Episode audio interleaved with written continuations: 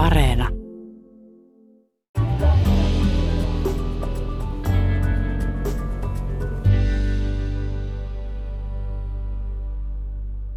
Ensin korkea kuume, pääsärky, selkäsärky ja väsymys. Ihottuma alkaa tyypillisesti noin kahden kolmen vuorokauden päästä punoittavina näppylöinä suun ja nielun limakalvoilla, jolta se leviää kasvoille, käsivarsiin, vartalolle ja viimeiseksi jalkoihin. Nämä tiedot löytyvät THLn sivulta. Arvatko Hilkka, mikä tauti on kyseessä? No nyt ei tarvitse kyllä arvata, kun tänään meillä oli tarkoitus puhua tuosta taudista, eli isorokosta, tai paremminkin siitä kirkon suorittamasta rokotuskampanjasta. Sain muuten vasta äskettäin tietää, että oma isoisäni tuon isorokon itärajan takana ollessaan Savotassa niin sairasti. Ei varmaan ollut mikään kiva tauti tuon sun kuvailun perusteella. Onneksi tuo isorokko on saatu pyyhkäistyä pois maailman kartalta vuonna 1980 rokotusten avulla. Tosin satoja vuosia siihen vierähti. Tuo rokotuskampanja oli kyllä todella mielenkiintoinen ja siitä me muun muassa saadaan kuulla kohta asiaa tutkineelta kirkkohistorian dosenttia pappi Esko M. Laineelta. Ajattele, jos nyt elettäisiin 1800-luvun alun jälkeistä aikaa, saattaisi juurikin tällä hetkellä olla joku taitava lukkari tuikkaamassa rokotusveistään kansalaisen nahkaa. Rokotustoimien myötä muuttui myös moni muu asia, kuten se, että kirkko alkoi kiinnostua ensimmäistä kertaa meidän ihmisten hyvinvoinnista myös täällä maan päällä. Sairaus ei ollut enää seurannainen ihmisten syntien määrästä. Myös tämän nykyisen vitsauksen eli koronan torjunnassa on kirkolla ollut puhelimensa sopassa. Monet papit, diakoniatyöntekijät ja nuorisotyöntekijät ovat olleet jäljittämässä tartuntaketjuja. Siitä saamme kuulla tänään diakoniatyöntekijä Niina Karhulta ja samalla me voitaisiin pohtia myös sitä, onko se kirkon ydintehtävää vai mikä sitä on. Näistä aineksista syntyy heinäkuinen soppamme. Olet kääntänyt korvasi horisonttiin. Minä olen Marjo Kiljunen. Ja minä Hilkka Nevala. Mennään ensin 1800-luvulle, aikoihin, jolloin isorokko niitti satoaan. Esko M. Laine, sinä olet perehtynyt kirkon tekemiin isorokkorokotuksiin ja siihen, missä roolissa esimerkiksi lukkarit ja papit tuossa hommassa olivat. Minkälaista taudista oli kyse tuossa isorokossa? Isorokko muistuttaa jossakin määrin koronaepidemiaa sillä tavalla, että se tuli hyvin rajuna ja se oli hyvin leviävä sairaus. Mutta siinä on yksi merkittävä ero, ja se ero on se, että kun korona kohdentuu ennen muuta vanhusväestöön tai vanhusväestö on suurimmassa riskissä, niin isorokko kohdistui nimenomaan lapsiin, hyvin pieniin lapsiin, eli varhaisemmat rokotetut olivat vain muutaman kuukauden ikäisiä, ja riski oli erittäin suuri teini-ikään mennessä, joka tarkoittaa sitä, että tämä rokotus kosketti kosketti tai kohdentui erityisesti pieniin lapsiin ja teineihin. Mikä sinua innosti tutkimaan tätä rokotusjuttua? Mä jo pitkään kiinnostanut kysymys valistuksesta, mitä valistus käytännössä merkitsi ja minkälaisia, aset, minkälaisia kokonaisuuteen se sijoittuu. Ja olen silloin pohtinut tätä papiston lääkintätointa, joka on semmoinen aihe, joka aina välillä nousee esille ja sitä on monikin vähän maistellut, mutta siitä ei ole laajempaa tutkimusta ollut. Olen mukana tämmöisessä tutkimushankkeessa, jota Lundin yliopistosta käsi johdetaan. Ja aiheena oli tosiaan papiston lääkintätoimi. Ja nyt viime kevään aikana se jotenkin aika luontevasti ohjautui tähän rokotukseen. Ihan sen takia, että se rokotus oli mielekäs rajata ja sitten toisaalta sen takia, että mistäpä muusta viime keväänä olisi puhuttu kuin rokotuksista. Diakonia-työntekijä Niina Karhu, sä lähdit mukaan viime vuoden keväänä Helsinki-avun toimintaan soittelemaan vanhuksille, jotka olivat jääneet koteihin koronan pelossa. Keväällä 2020 maaliskuun loppupuolella niin pääsin mukaan. Silloin ei ollut vielä, ei kirkko ollut yhteistyössä tässä koronajäljityksessä, mutta käynnistyi Helsinki-apu, joka oli kaupungin ja seurakuntien työntekijöiden yhteinen voimanponnistus juurikin näiden iäkkäiden ihmisten hyväksi. Siinä oli mukana noin 600 kaupungin ja seurakuntien työntekijää sekä sitten lukuinen määrä vapaaehtoisia.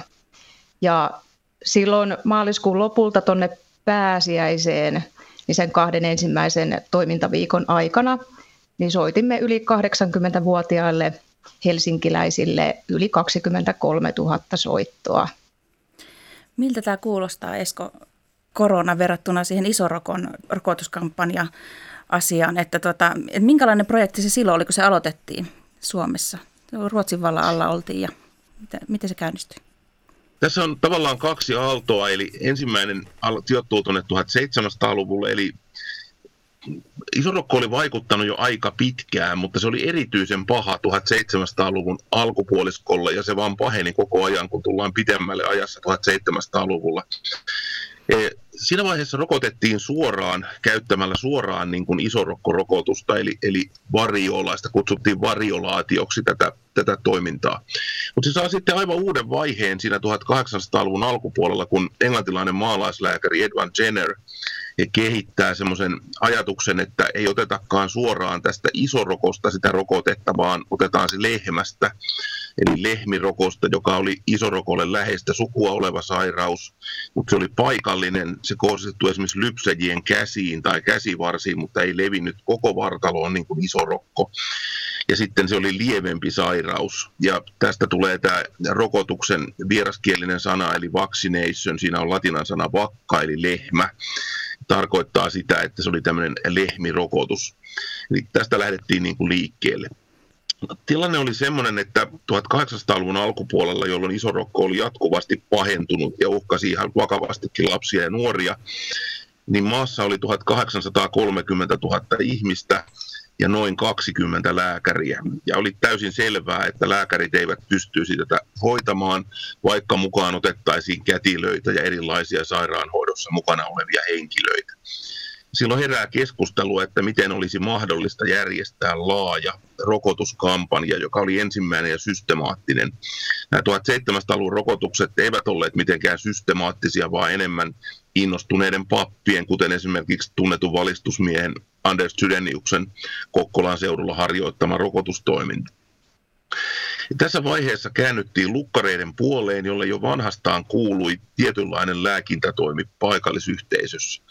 Eli 1755 oli määrätty, että lukkarin tehtäviin muiden lukuisten tehtävien ohella eh, kuului eh, tehdä niin sanottuja pienempiä kirurgisia operaatioita, joka käytännössä tarkoitti useimmiten hampaiden poistoa tai jonkinlaista haavahoitoa. Ja kun tavallaan oli avattu tie sitä kautta, että jokaisessa pitäjässä oli jonkinlainen lukkari, eh, niin oli luontevaa kääntyä näiden lukkarien puoleen. Papit ei ollut alun perin mukana tässä varsinaisesti, vaan papin tehtävä tai kirkkoherran tehtävä oli valvoa tätä toimintaa, mutta kun asia lähtee liikkeelle, niin on ihan selvää, että mukana on myöskin iso joukko apupappeja ja sitten myöskin esimerkiksi papin rouvia. Mohjärven kirkkoherran rouva, rouva Polvi Ander oli niin innokas, että hänelle eivät edes oman seurakunnan rokotukset riittäneet, vaan hän rokotti myös naapuriseurakunnassa. Miten nuo rokotukset sitten käytännössä organisoitiin? Se tapahtui sillä tavalla, että rokotuskiertue alkoi keväällä, eli siinä on tämä kelirikko ja muut tämmöiset ympäristön haasteet. Tätä toimintaa johti eh, Suomen talousseura, joka toimi Turussa, jossa tämä rokote valmistettiin tai ainakin sieltä käsin se jaettiin ja sitten pitäjässä niin kun piti ottaa tämä valmis rokote vastaan ja järjestää joku henkilö hoitamaan sitä, siis joko lukkari tai apupappi. Tämä kesti tämä rokotuskampanja sillä tavalla, että se päättyi yleensä joskus syys-lokakuussa, joskus ehkä hieman myöhemminkin, eli kyse ei ollut niin kuin ympärivuotisesta. Ja se, mikä tässä on kiinnostavaa, on se, että ei suinkaan tapahtunut kirkossa tai pappilassa, vaan saarnan yhteydessä tai saarnan jälkeen olevissa ilmoituksissa pappi kehotti vanhempia tuomaan lapsensa rokotettavaksi tai huolehtimaan siitä, että lapset saavat rokotuksen. Ja nämä lukkarit ja papit kiersivät pitäjässä antamassa tätä rokotusta. Ja tässä muodossa voisi ajatella, että jos rokotus edustaa valistusta, niin silloin valistus konkreettisesti viedään jokaiseen tupaan ja mökkiin. Ja se on melkoinen operaatio. Usein äh, tässä niin kuin meidän tämmöisessä arkisessa kielenkäytössä puhutaan, että lukkarit on kanttoreita, mutta nämä lukkarit ei ilmeisesti ollut kanttoreita. Lukkarin toimenkuva 1700-luvulla oli melko laaja, eli se sisälsi tämän laulun ja yhä suuremmassa määrin myöskin kansanopetuksen lisäksi lukuisia erilaisia, lähinnä suntion nyky, semmoisia tehtäviä, jotka nykyisin kuuluvat suntiolle. Ja sitten oli joitain semmoisia tehtäviä, jotka eivät nykyään kuulu kenellekään, kuten papin saunan lämmittäminen ja pappilan oluen paneminen, jotka olivat ihan keskeisiä lukkarin toimia. Eli sitten 1700-luvulla alkaa syntyä tämä unilukkarin tai väkkärin, eli myöhemmin suntion virka, josta sitten siirretään tehtäviä. Ja syntyy tämmöinen entistä professionaalisempi, joka me tunnetaan kanttorina, siis kirkkomuusikkona ja lastenopettajana. Tähän unilukkaren, niin hauska, että mä pakko tähän kommentoida, kun siis mullahan selvisi ihan vastikään, olikohan näistä sun teksteistä, että, että unilukkari tarkoitti sitä, että se kävi tökkimässä ihmisiä hereille siellä kirkkosalissa, että siitä tulee se uni siihen sana siihen lukkariin, että oliko näin? Joo, ja se ruotsalainen sana spökuppe on musta vielä kuvaavampi, eli keppiäijä. eli tarkoittaa siis sitä, että tehtävä oli nimenomaan pitää ihmiset hereillä. Ja tämähän on hengellinen tehtävä, koska jos ajatellaan, että, että saarnan kautta välittyy pelastus, niin, niin jos henkilö nukkuu, niin hän sananmukaisesti nukkuu pelastuksensa ja armon ohi. Ja silloin hänen herättämisensä konkreettisesti kepillä tökkimällä oli hengellinen tehtävä, eikä suinkaan järjestykseen liittyvä ensisijaisesti, niin kuin me nykyään ehkä ajattelisimme. Voidaanko ajatella, että tuo rokotuskampanjan aloitus 1800-luvun alussa niin oli jonkinnäköinen niin kuin lähtölaukaus diakoniatyölle, että eikö silloin kirkko ensimmäistä kertaa jotenkin kiinnostunut myöskin tästä maanpäällisestä meiningistä? Joo, tämä on erittäin mielenkiintoinen asia. Siis tuomiokapitulit, jotka niin kuin tietysti johtivat kirkon toimintaa, ennen muuta pappien toimintaa, ottivat kantaa, kun niiltä sitä kysyttiin, että mitä mieltä he ovat tästä, että lukkareita ja pappia käytettäisiin tähän rokotustoimintaan. Mm, ensimmäinen arkkipiispamme Tengström, joka oli siis Turun piispana siinä vaiheessa, hän oli eh, tämmöinen valistusmies ja hän tässä kiertokirjeessä, jossa hän opastaa ja ikään kuin selittää, mistä on kysymys, niin hän ensimmäisen kerran niin kuin esittää tämän asian sillä tavalla, että siihen ei sisälly ensisijaisesti, sanoisiko hengellistä kärkeä. No, hän sanoo, hän vetoaa siis siihen, että tämä toiminta on tarpeellinen tai välttämätön, jotta me voisimme pelastaa lapset ja toimia isänmaan parhaaksi. Tämä on ihan uudenlainen argumentaatio Siis toki kirkko oli tehnyt aikaisemminkin yhteiskunnallisia tehtäviä, kuten esimerkiksi opettanut lukemaan, mutta siinä on aina ollut tämmöinen hengellinen kärki, on katsottu, että se jollakin tavalla liittyy pelastukseen tai kirkon hengelliseen perustehtävään. Nyt tässä perusteessa, jonka Tengström esittää silloin 1803, kun tätä ruvetaan tekemään niin siinä ensimmäisen kerran niin kuin perustellaan, luodaan kirkolle tehtävä, jota ei johdeta suoranaisesti kirkon hengellisestä perustehtävästä käsin. No mietin tuossa, kun Esko puhui, että lähdettiin pois kirkon tiloista ja vietiin ne rokotukset sinne kyliin ja tupiin, että yhtä lailla vaikka ei päästy fyysisesti eh, läsnä näiden yli 80-vuotiaiden ihmisten luokse, niin se, että soitimme heille ja veimme heille sen tiedon että nyt tällä hetkellä, jos et, et saa apuja sinne kauppa- ja apteekki asioihin, niin sitä on nyt tarjolla. Myös on erilaista keskustelutukea. Et, et sinne mentiin sinne ihmisen tykö joka tapauksessa, vaikka ei kyettykään niin kuin fyysisesti sinne kotiin menemään. Ja kyllä mä jotenkin näin, että diakonia tällaisena niin kuin kohtaamistyön ammattilaisina, kun me toimimme, niin niin tämä oli yksi sellainen ihan, ihan meidän perustehtävää. Eskoimalainen, mitä yhtäläisyyksiä sinä näet isorokko-rokotuksista ja tässä korona-ajassa? Kyllä siinä oli hyvinkin paljon, paljonkin. Siis tota, ajattelin, että papiston tehtävähän niin kuin tässä tilanteessa oli niin kuin valistuksen ylläpitäminen ja sitä valistuksen ylläpitämistä, se liittyy tämmöiseen niin kuin toivon ylläpitämiseen tai tämmöiseen ajatukseen, että ei ajauduta paniikkiin tai toimita niin kuin hysteerisesti. Tätä moneen kertaan muistutettiin eri yhteyksissä, että papin tehtävä oli ikään kuin välittää tietoa. Nyt meillä on tiedonvälitys on muuttunut ja, ja se on jotakin aivan muuta. Niitä ei oikein voi verrata toisiinsa. Jos ajatellaan, että 1800-luvun alkupuolella ennen kuin sanomalehdistö lähtee leviämään ja lukutaito saavuttaa sen tason, että sanomalehtiä pystytään oikeasti lukemaan, niin saarnatuoli on kaikkein keskeisin se on se puoli yhdeksän uutiset. jonka kautta niin kuin tieto välittyy. Mutta tämmöinen perustehtävä ikään kuin ylläpitää sitä toivoa ja, ja muistuttaa, vedota ihmisiin, vedota ihmisten vastuullisuuteen ja muistuttaa ihmisiä siitä, että kun toimimme tällä tavalla, niin, niin toimimme tällä tavalla siksi, että autamme niitä ihmisiä ja suojelemme niitä ihmisiä, jotka ovat suurimmassa vaarassa. Tämä oli jotenkin se perusviesti, joka keväällä 20 kuului ja jossa kirkko oli myös keskeisesti mukana. Kyllä jotenkin näen sen, että kirkko on siellä, missä ihmiset ovat ja tämän koronapandemian keskellä diakonia työssä ollaan sekä lähestytty ruoka-avun keinoin kuin myös sitten tällaisen keskustelukohtaamistyön kautta puhelimitse. Ja se, että diakoniassa eletään sillä lailla koko ajan ajan hermolla – että vaikka kirkkoa monesti moititaan tällaisesta, että ollaan hyvin jäykkä organisaatio, niin kuin varmaan osittain pitää paikkansakin, että, mutta diakonia on osoittanut tässä pandemian aikana ja toki kokonaiskirkko, että pystytään ketterästi hyppäämään sitten mukaan siihen kriisiin, kriisityöhön ja, ja vallitsevaan muutokseen. On sillä lailla kokenut, että on ollut hieno mahdollisuus niin kuin päästä mukaan tähän kaupungin ja seurakuntien väliseen yhteistyöhön ja sekä tässä Helsinki avussa että sitten 2020 syksyllä koronajäljityksessä, jolloin sitten yhdessä kaupungin työntekijöiden kanssa soitimme, soitimme näille koronaan altistuneille ja tartunnan saaneille.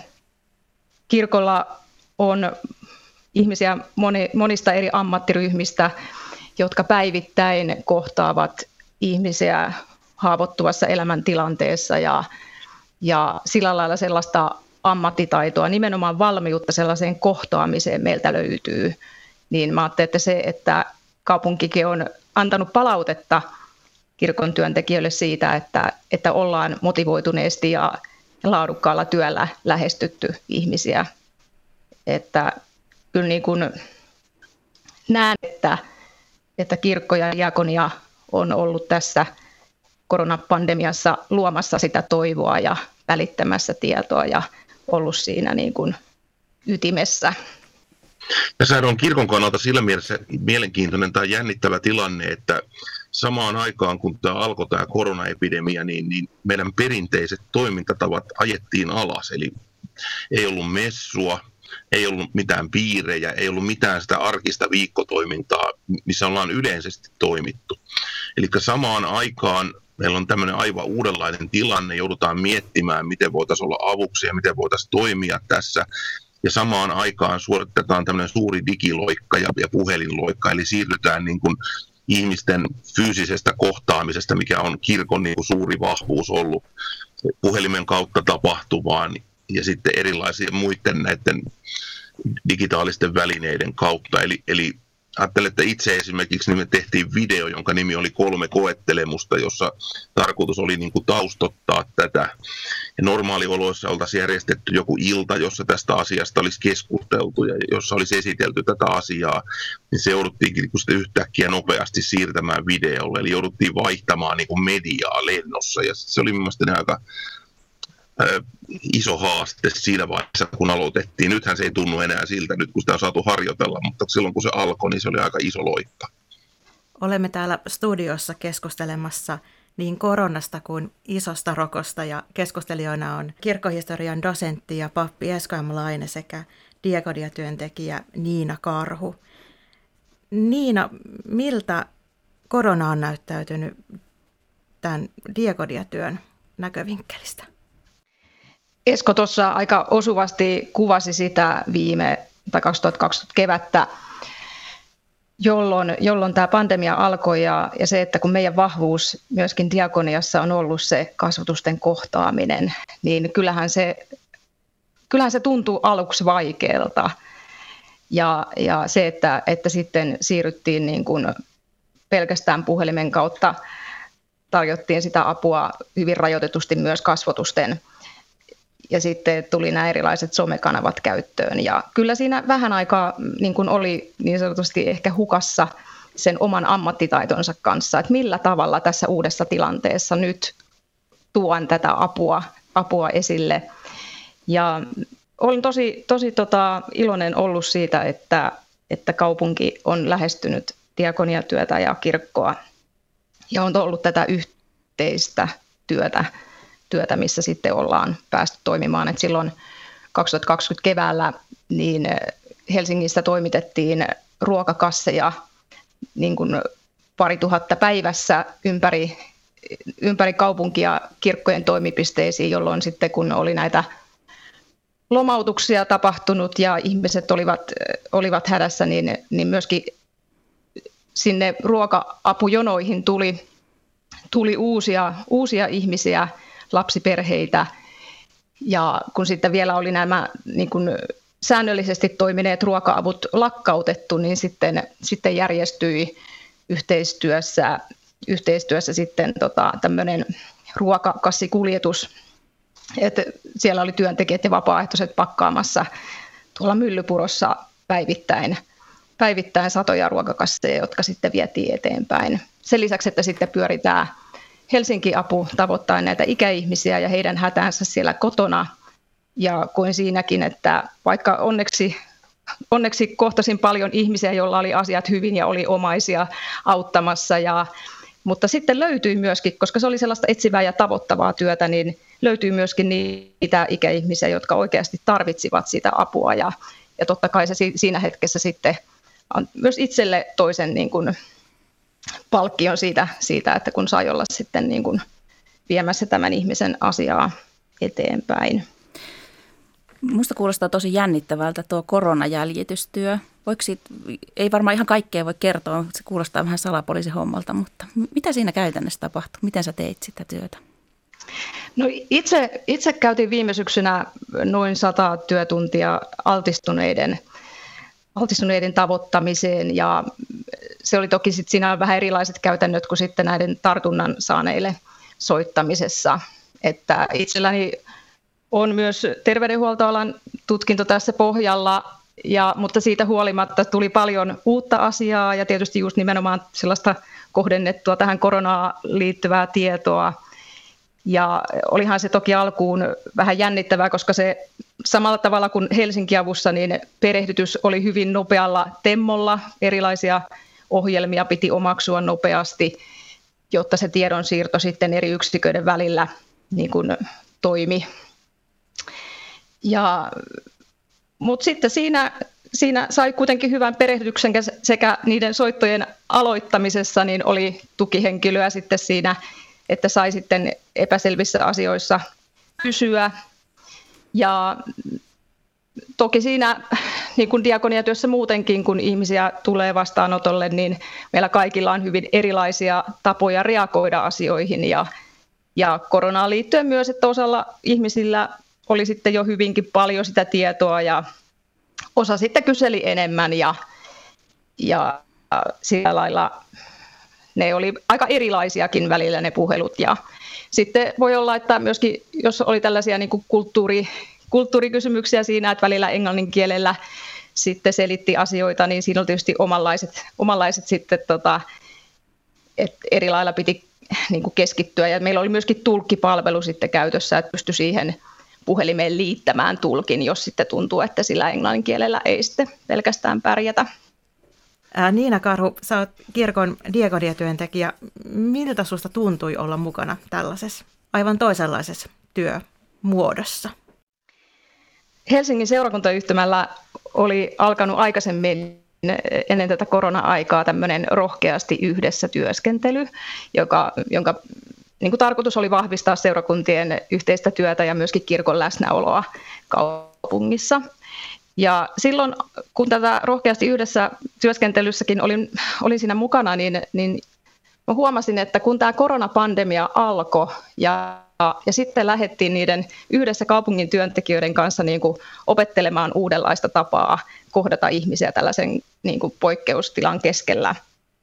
Niin, niin siinä meillä oli sitten niitä koulutustilaisuuksia ja oltiin tällä tavalla tota, Teams-välityksellä äh, sitten yhdessä keskustelemassa niistä kaikista eri käytännöistä ja miten nyt toimitaan ja paljon oli, paljon oli sellaista hämmennystä, kun muutamassa päivässä se kuitenkin käynnistyi koko homma. Niin, niin jotenkin se, että sitten kuitenkin siitä se lähti pyörimään ja, ja oli hienoa nähdä, että hei, että tämä toimii ja eri ihmiset, eri oli koordinaattoreita, koordinaatiopisteitä, sitten oli meitä soittajia, oli puhelimeen vastaajia ja oli heitä, jotka sitten niitä ihmisten kauppa- ja apteekkitilauksia sitten veivät eteenpäin ja toi vapaaehtoisia, jotka toimitti niitä kotiin. Et se oli semmoinen iso organisaatio, joka pyöri ja toimi ja, ja siinä tuli oikeasti niin jotenkin se niin kuin sanasta lihaksi tämä rohkeasti yhdessä. Et se oli niin kuin ihan mieletön fiilis jotenkin tuli siinä, että hei, että tämä ei ole pelkkää sananhelinää, että me tehdään tässä, me tehdään yhdessä, me tehdään rohkeasti, vaikka mitä kaikkia vähän jännittää, että miten tämä, miten tässä, miten tämä niin kuin lähtee, lähtee pyörimään. Niin se oli se, se oli hyvä, hieno kokemus. Esko, tuota, silloin 1800-luvun alulla, niin, alussa niin oli semmoinenkin ongelma, että, että ei oikein tiedetty, että mitä nämä rokotukset on, mitä nämä rokotussana yleensäkään edes tarkoittaa. Niin, niin jos vertaa vaikka tämän, tämän päivän, että miten ihmiset niin kuin ajattelee näistä, tästä koronapandemiasta ja sitten siitä ja isorokosta aikanaan, niin, niin näetkö jotain yhtäläisyyksiä siitä näissä, niin kuin, onko ihminen muuttunut parissa sadassa vuodessa? Joo, siis se sana, joka tuli Hartmanin lääkärikirjan myötä 1759, niin se oli rupuli, jota käytettiin ja, ja tätä rokottaminen oli suomeksi siis rupulin istuttamista. Mutta se tieto siitä oli, oli hyvin vähäistä ja, ja lääketieteen professorit ja ammattilääkärit nimenomaan vetosivat moneen kertaan papistoon, että papisto tätä tietoa jakaisi ja sitä kautta niin kuin ikään kuin pohjustaisi sitä. Jos ajatellaan, että tällä hetkellä meillä on jonkinlaisena ongelmana ollut tämmöinen rokoteskeptisyys, niin, niin se ei ole mitään verrattuna siihen, mitä se oli 1800-luvun alkupuolella. Ja tietyllä tavalla helppo ymmärtää se, että, että miltä tuntuu vastasyntynyt lapsi tai hyvin pieni lapsi antaa jonkun lukkarin käsiin, joka tekee veitsellä viillon hänen käteensä ja sitten laittaa siihen jotakin töhnää, vaikka kansanlääkinnässä toki oli ollut erilaisia lääkintää ja jota oli käytetty sekä isorokkoa että muihin vastaaviin sairauksiin, muun muassa mateen maksasta tehtyä tahnaa, mutta se on helppo kuvitella, minkälainen se tilanne niin kuin on. Ja ajattelen, että jollakin tavalla sillä oli yhteyksiä siihen kevääseen 2020, jossa myöskään niin kuin meillä ei ollut ihan tarkkaa tietoa siitä, minkälainen tämä on. Niina puhuu tästä aktiivisesta toiminnasta, niin jos mä ajattelen sitä niin kuin papin kannalta, niin kyllä meillä oli sellainen skenaario, että, että mitä THL toisti niin säännönmukaisesti, että huonossa tapauksessa tämä voi johtaa hyvinkin suureen kuolleisuuteen. Ja oltiin keväällä semmoisessa tilanteessa, jossa yhtäkkiä meillä ei ole kasteita, meillä ei ole vihkimisiä ja koko papisto ikään kuin valjastetaan siihen tilanteeseen, että tästä saattaa syntyä semmoinen pandemia, jossa niin kuin kuolleisuus on jotakin aivan muuta, mikä sitten toteutuu. Ja kun me olemme tuossa Malmilla, Malmin sairaalaa vastapäätä ja katselimme, kun sinne alettiin arkkuja tuoda ja alettiin kuin rakentaa sitä organisaatiota siitä skenaariosta käsin, miten huonoimmillaan voi käydä, niin, niin voi sanoa, että jotenkin semmoinen kuoleman mahdollisuus astui ihan uudenlaisella tavalla mukaan kuvaan sitä vaikeutti erityisellä tavalla se, että kun yleensä hautajaisia aina valmistetaan kasvotusten ja käydään toimituskeskustelu kasvotusten, niin yhtäkkiä huonokuulosten vanhusten kanssa se jouduttiinkin käymään puhelimitse tai jollain muulla välineellä. Ja sitten ei ollut tilaisuutta tai lupaa kokoontua muistotilaisuuteen niin käymään tätä surua läpi. Eli, eli oltiin niin kuin aivan uudenlaisessa tilanteessa sen kuoleman ja surun kohtaamisen kanssa. Ja kaikki tapahtui niin kuin suurin piirtein sillä tavalla, että tuli viesti, että, että nyt se alkaa. Sitten on vähän vaikea palauttaa mieleenkään sitä tavallaan pelkoa ja epätietoisuutta, mikä silloin oli vuosi sitten keväällä. Miltä tämä Niina susta kuulostaa, tämä tilanteen alku silloin vuonna 2020? Kyllä tämä niin kuin Eskon, mitä kerroit just tästä, että kun tästä surusta, surusta, kun ei päässyt olemaan sen läheisen ihmisen vierellä, että se tuntui silloin myöskin työntekijänä tosi pahalta. Ja sitten se, että kun ikäihmiset kertoivat, että siinä niin kun niitä puheluja, puheluja teki, niin siellä oli omaisia, jotka puhuivat, että kun ei pääse sinne hoivakotiin tapaamaan tätä ihmistä, niin että kun olivat niin kuin tottuneet tottuneet näkemään päivittäin ja sitten oli se epätietoisuus, että kuinka kauan vielä kestää, kunnes pääsen ja miten hän siellä nyt jaksetaan. Ja, et kyllä se, kyllä se tota, oli, oli monesti ihmisille se oli tosi rankkaa aikaa. Ja, sitä, ja myöskin se, kun kuunteli sitä ihmisten, että vaikka siellä kotona, kotona ikäihmisillä saattoi olla asiat niin kuin sillä lailla, että nämä palvelut ikään kuin pelas, mutta se yksinäisyys ja, ja se epätietoisuus ja hämmennys ja, ja kaikki se, että kyllä siinä, vaikka toki meillä siinä oli rajattu aika keskustella ihan sen takia, koska meillä oli tietty soittorinki, joka piti käydä läpi, mutta sitten me ohjattiin paljon keskustelua mun piiriin. Että sitten niin kun, ja myöskin sitten oli seurakunnilla päivystävän papin numero, johon, johon sitten tota, oli mahdollista soittaa näiden muiden, muiden tota, palvelukeskustelutukinumeroiden lisäksi. Että toki jos ihminen niin kun itse sitä kaipasi, niin kerroimme myös tästä mahdollisuudesta, että seurakunnilla on myös päivystävän papin keskustelutuki. Jos tuohon voisi jatkaa, niin voisi sanoa, että tässä voisi ehkä erottaa kaksi vaihetta, eli se kevät 2020 ja sitten se vaihe, jota nyt eletään. Ne oli jossain suhteessa hyvin erilaisia, eli alkuvaiheessa tuntuu, että pelko ja semmoinen eristäytymisen halu tai tarve, eli, eli monet niin kun, ihmiset vapaaehtoisestikin halusivat niin kun, suojautua ja jäädä kotiin, ja, ja sitten tämä, tosiaan tämä skenaario siitä, mihin tämä voi johtaa. Jos mä ajattelen sitä nykytilannetta, niin kun olen keskustellut aika monien näiden ihmisten kanssa, joita on ollut siunaamassa ja kysynyt, että, että mitä tässä vihan viime vaiheessa tapahtuu, niin, niin aika monet sanovat, että ikään kuin se viimeinen alamäki alkaa semmoisesta elämän tahdon järkkymisestä, joka jossain määrin on seurausta siitä eristäytymisestä ja yksinäisyydestä. Et monet niin kuin sanottavat sitä esimerkiksi sillä tavalla, että, että vanha ihminen saattoi sanoa, että, että, että hän haluaa kuolla, että hän on nyt elänyt tarpeeksi, että hän ei halua tätä eristystä jatkaa. Tätä mun mielestäni meillä ei ole yhteiskunnassa ihan loppuun asti puhuttu, kun on puhuttu siitä, että kuinka paljon korona kohdentui vanhoihin ihmisiin. Niin me usein ajatellaan sitä nimenomaan tämän sairauden kannalta, kuinka paljon korona surmasi vanhoja ihmisiä noin fyysisesti. Mikä on tämä henkinen puoli? Kuinka paljon tämä eristäytyminen, yksin jääminen, 15 minuutin vierailu palvelutalossa, mitä se merkitsee ihmiselle, varsinkin jos hänellä on muistisairaus, muuta kuin sitä, että hän kokee, että hänet on hylätty ja hänestä ei välitetä. Ja se on niin kuin erittäin vahva niin kuin taakka, tai niin kuin, ja laskisin sen myöskin näihin ikään kuin koronan seurauksiin.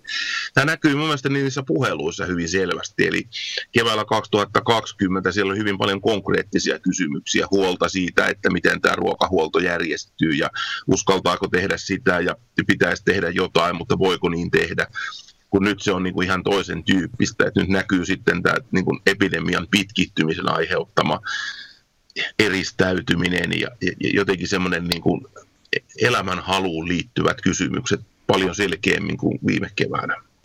Jotenkin niin kuin valtion rooli tässä tässä kirkastui tässä niin kuin koronakriisin aikana. Että ajateltiin, että valti, valtion tehtävä oli asettaa niin kuin rajat kiinni ja, ja tota, järjestää, järjestää niin kuin kaiken näköisiä rajoituksia ja sitten käynnistää tätä rokotuskampanjaa ja muuta. Niin se jotenkin niin kuin kirkastui. Mutta kirkastuiko teidän mielestä kirkon rooli jotenkin tämän korona-aikana?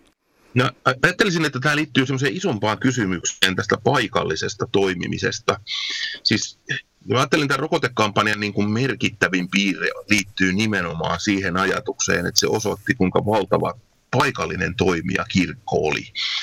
Ja kuvitellaan mitään muuta organisaatiota 1800-luvulla, joka olisi pystynyt niin kuin paikallisesti toteuttamaan sen, mitä papit ja lukkarit tekivät. Ja nyt mä ajattelin, että tässä koronassa ikään kuin, niin kuin haettiin samantyyppistä, että muistettiin, että diakonia on olemassa ja että ne on olemassa seurakuntia ja seurakuntaverkosto on suhteellisen tiheä. Se jollakin tavalla niin kuin viittasi tai palautti sitä ajatusta siitä, että, että kirkko on myös niin kuin paikallinen toimija. Et usein kun puhutaan kirkosta, niin me ajatellaan kirkkoa niin kuin makronäkökulmasta ja, ja tämän keskustelun yhteydessä moneen kertaan kaivattiin, että piispat tulisivat esiin ja piispat ottaisivat kantaa. Ja jotenkin kirkon ääni kuuluisi piispojen tai tämän ylärakenteen kautta valtiollisella tasolla. Kun se, mitä mä ajattelin, että mitä esimerkiksi Niina ja hänen kollegansa tekivät, niin se oli nimenomaan tätä paikallista toimintaa, joka on ollut kirkon niin kuin perinteinen vahvuus. Ja kyllä minusta tämä osoitti aika mielenkiintoisella tavalla, että, että näin lyhyessä ajassa ja jotenkin inspiroidusti pystyttiin niin palauttamaan tämmöinen rooli nimenomaan paikallisella tasolla.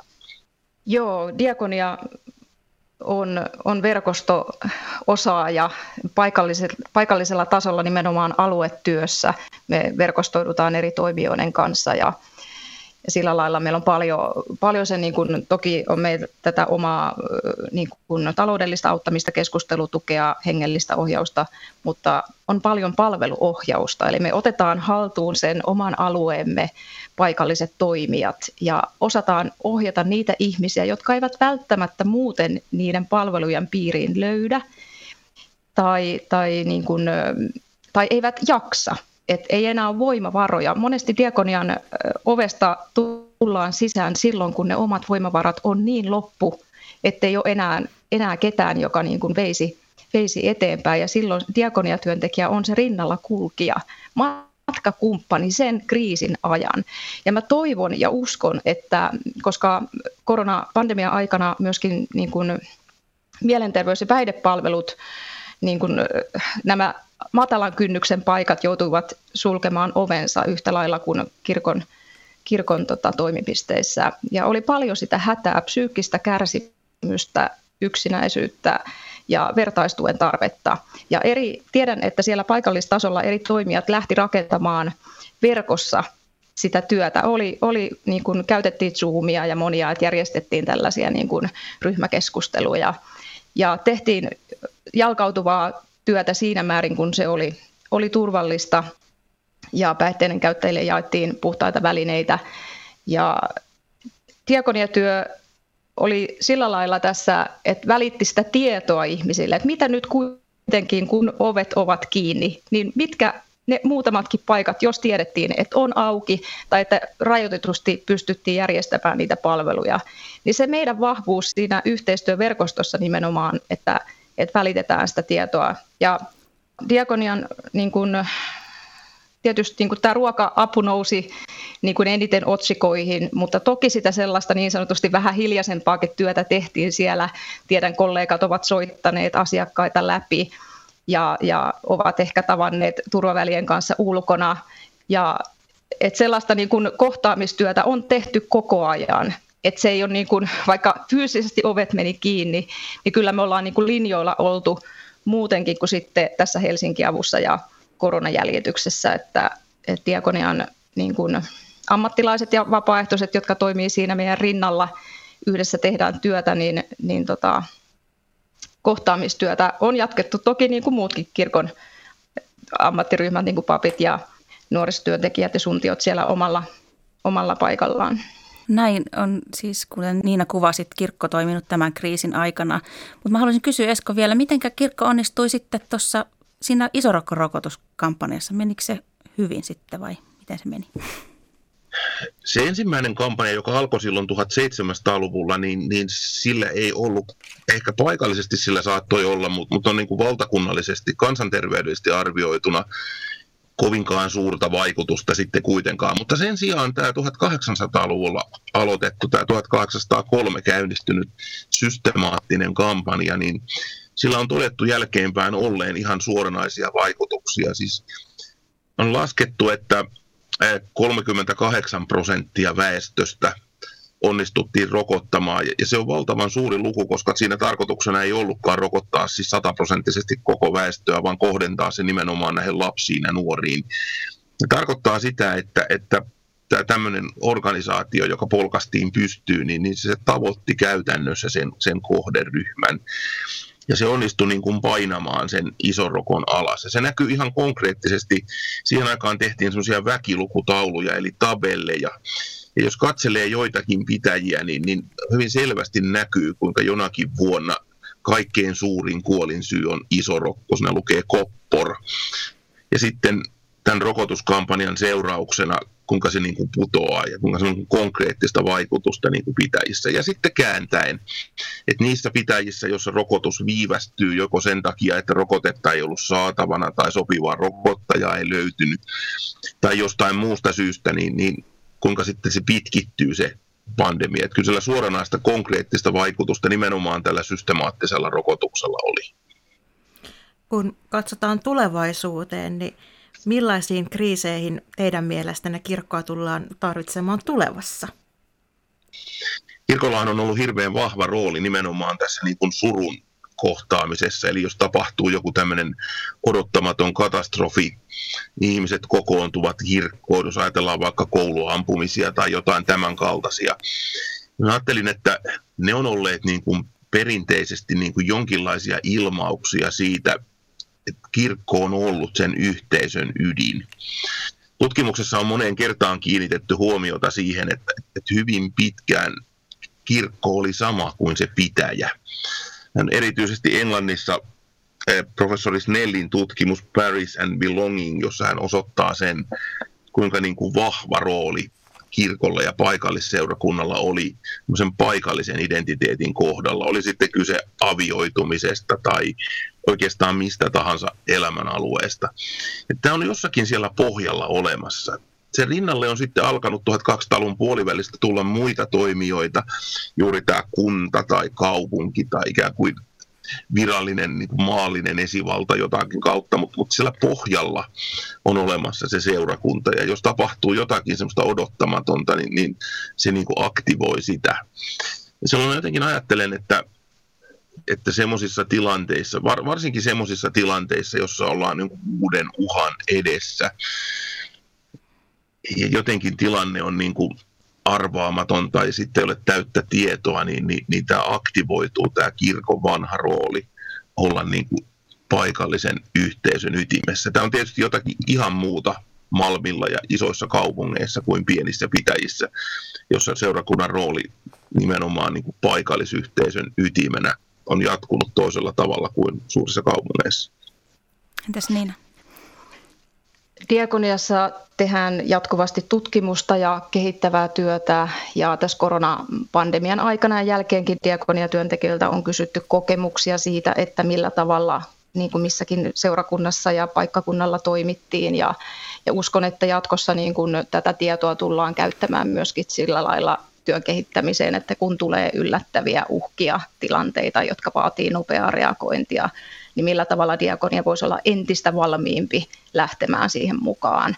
Ja työntekijöitä myös ajattelen, että tulevaisuudessa on myös hyvä niin kuin kouluttaa tällaisiin tilanteisiin enemmän, jos ajatellaan. Ja mä ajattelen, että myöskin niin kuin tämä lähimmäisen palveleminenhan nyt on kirkon luovuttamaton tehtävä, mutta jotenkin haluaisin siihen jotenkin linkittää myöskin tätä meidän tehtävää varjella, varjella luontoa ja että diakoniassa voisi tämä ilmastokriisi myöskin jollain tavalla näkyä enemmän. Toki me keskitytään niin kuin siihen ihmisen, ihmisen kokonaistilanteeseen ja sen kartoittamiseen, mutta yhtä lailla ajattelen, että siihen monella ihmisellä tänä päivänä niin on ilmastoahdistusta siitä, että mitä tulevina vuosikymmeninä, millaisessa maailmassa elämme.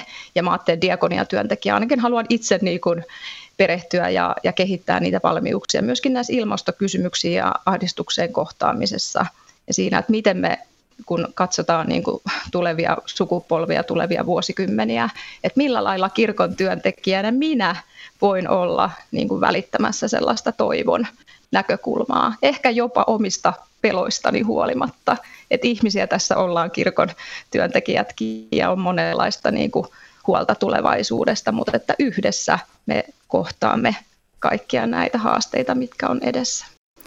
Kiitos. Me tehtiin ihan huikea matka 1800-luvun alun isorokon rokotuskampanjasta tänne korona-aikaan, niin mitä sulla päällimmäisenä jäi mieleen? Mitä opit tästä keskustelusta?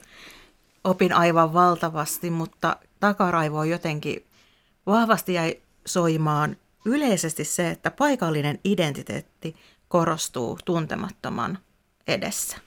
Mitä Hilkka sulle jäi mieleen? No ehkä tuo sama ja jännä nähdä nyt sitten, kun tämä sotekin on vihdoin saatu aikaiseksi, että miten se sitten tulee vaikuttamaan ja korostuuko siinä jotenkin sitten esimerkiksi seurakuntien rooli, koska nehän kuitenkin jää paikallisiksi. Paljon kiitoksia mielenkiintoisesta keskustelusta.